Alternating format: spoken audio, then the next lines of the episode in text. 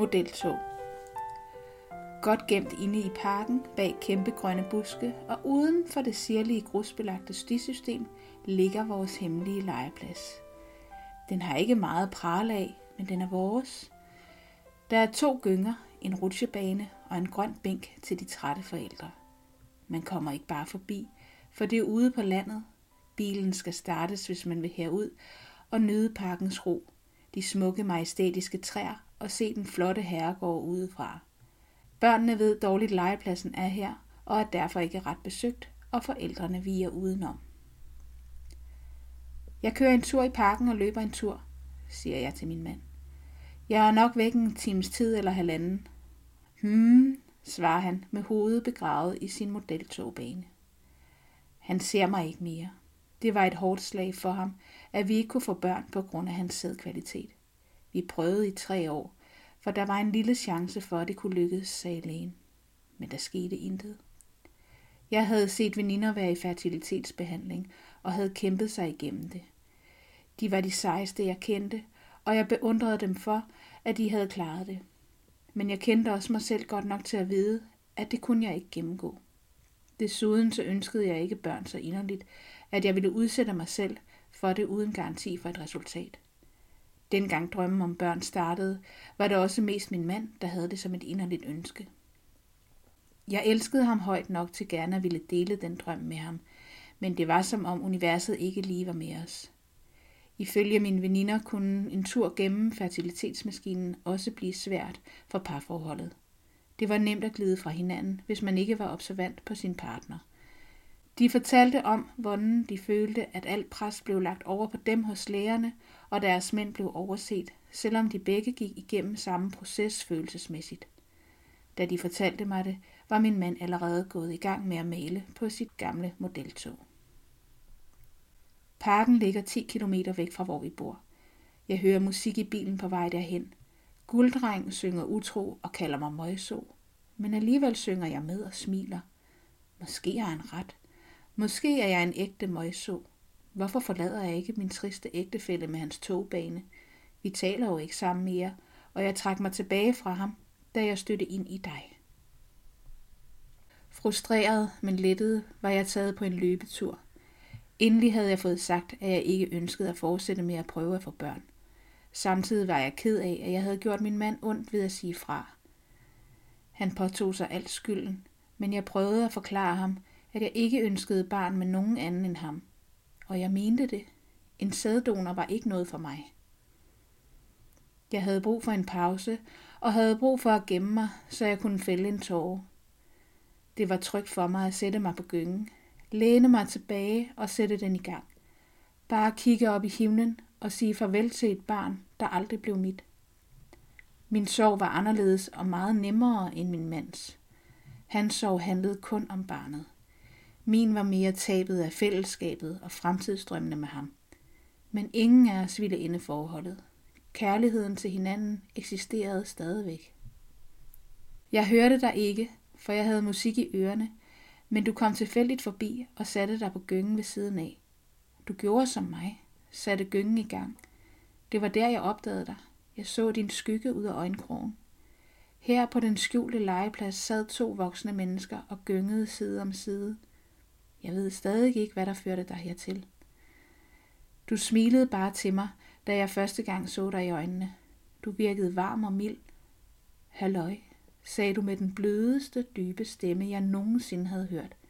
Jeg smeltede lidt ved tonen og luften på dit stemmebånd. Hej du, sagde jeg lidt forfjamsket, både fordi jeg blev overrasket over andres tilstedeværelse, men også fordi du var dukket op ud af ingenting og bare så mig. Jeg stoppede med at gynge og rettede mig op. Du gjorde det samme. Er du okay? spurgte du. Eller er det vinden, der har kysset dine øjne? Dit ordvalg var poetisk, og jeg kunne ikke lade være med at smile til dig. Af en eller anden grund fortalte jeg dig tingene, som de var, uden filter, og du lyttede intenst. Jeg har ødelagt mange forhold med min ærlighed om ikke at vi have børn, sagde du, og jeg vidste, at du var oprigtig. Vi gik en tur sammen og snakkede som et par venner, der havde kendt hinanden længe, men jo nærmere vi kom parkeringspladsen, jo tættere på hinanden gik vi, og du strejfede mine fingre med dine. Det sendte en varme igennem mig. en nærhed. Du fik mig til at tro på, at det var godt at være ærlig, men jeg tog hjem med en løgn og en hemmelighed. Du sidder igen på gyngen og har ventet på mig. Jeg er stadig i løbetøj som første gang vi mødtes. Vi har kendt hinanden i tre uger nu. Og mødes hver anden dag, for det er troværdigt at løbetræne med det interval. Du bliver glad for at se mig, kan jeg se, for dine øjne lyser op. Har du ikke andet tøj? griner du, inden du rejser dig op. Tager fat om mig og kysser mig, som var det virkelig lang tid siden. Du er så varm og inderlig. Sammen med dig glemmer jeg livets alvor og er bare til stede i nuet. Tænk, at du møder op her for at mødes, når det passer mig. Vores andet møde var ikke helt så tilfældigt som det første. Ses vi igen, havde du spurgt, da vi sagde farvel første gang.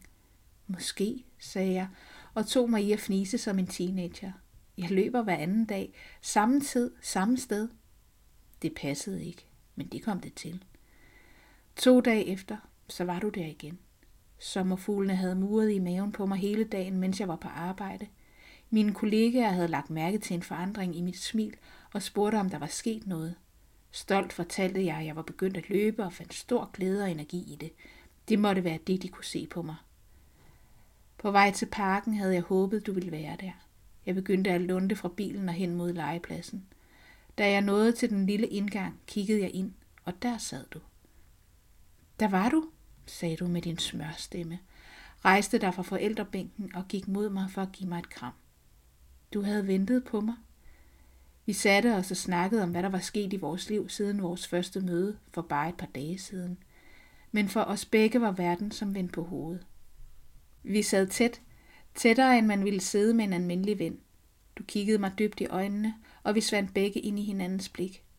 Hvor kom du egentlig fra? Mit åndedræt blev tungere, og du lænede dig tættere på mig. Det var her, vi kyssede første gang. Det var varmt, blødt og blidt, ligesom din stemme. Jeg blev glad. Jeg mærkede mine følelser. Mine følelser. På vej hjem i bilen spurgte jeg mig selv, om jeg var egoistisk. Måske. Men jeg havde brug for det her. Ligesom min mand havde brug for sit modeltog. Dråber begynder at dryppe fra himlen. Vi kan ikke blive på legepladsen mere, uden at vi ender med at blive gennemblødte. Skal vi ikke gå op på caféen i tørvejr og drikke en kop kaffe sammen? Spørger du, som om det kan vi helt naturligt gøre. Har du overhovedet tænkt over, om nogen jeg kender ser os? Hvem skal jeg så sige, du er? Vi kan også bare sætte os ind i bilen, foreslår jeg. Det er du med på, og vi løber over til bilerne, for regnen tager til i styrke. To biler blinker med lysene næsten samtidig. Vi har ikke aftalt, hvilken bil vi skal sætte os i. Min eller din. Det bliver din. Vi sætter os ind på bagsædet, for her kan vi sidde helt tæt. Aldrig har vi været så tætte. Du tager mere på mig, end du har gjort tidligere, men jeg bliver bange. For hvad har jeg egentlig gang i? Jeg tror, jeg bliver nødt til at køre hjem nu, siger jeg, for at undgå, at vi tager det til næste step her på bilens bagsæde. Det er på en eller anden måde så uselt. Det vil være rart at kunne begynde at ses på en anden måde, siger du med stor forhåbning i stemmen. Det må vi finde ud af, siger jeg, mens jeg er halvt ud på vej af bildøren. Jeg kysser dig hurtigt, som når jeg kysser min mand. I min egen bil fortsætter sangen. Jeg smiler ikke mere, når jeg bliver kaldt møjså.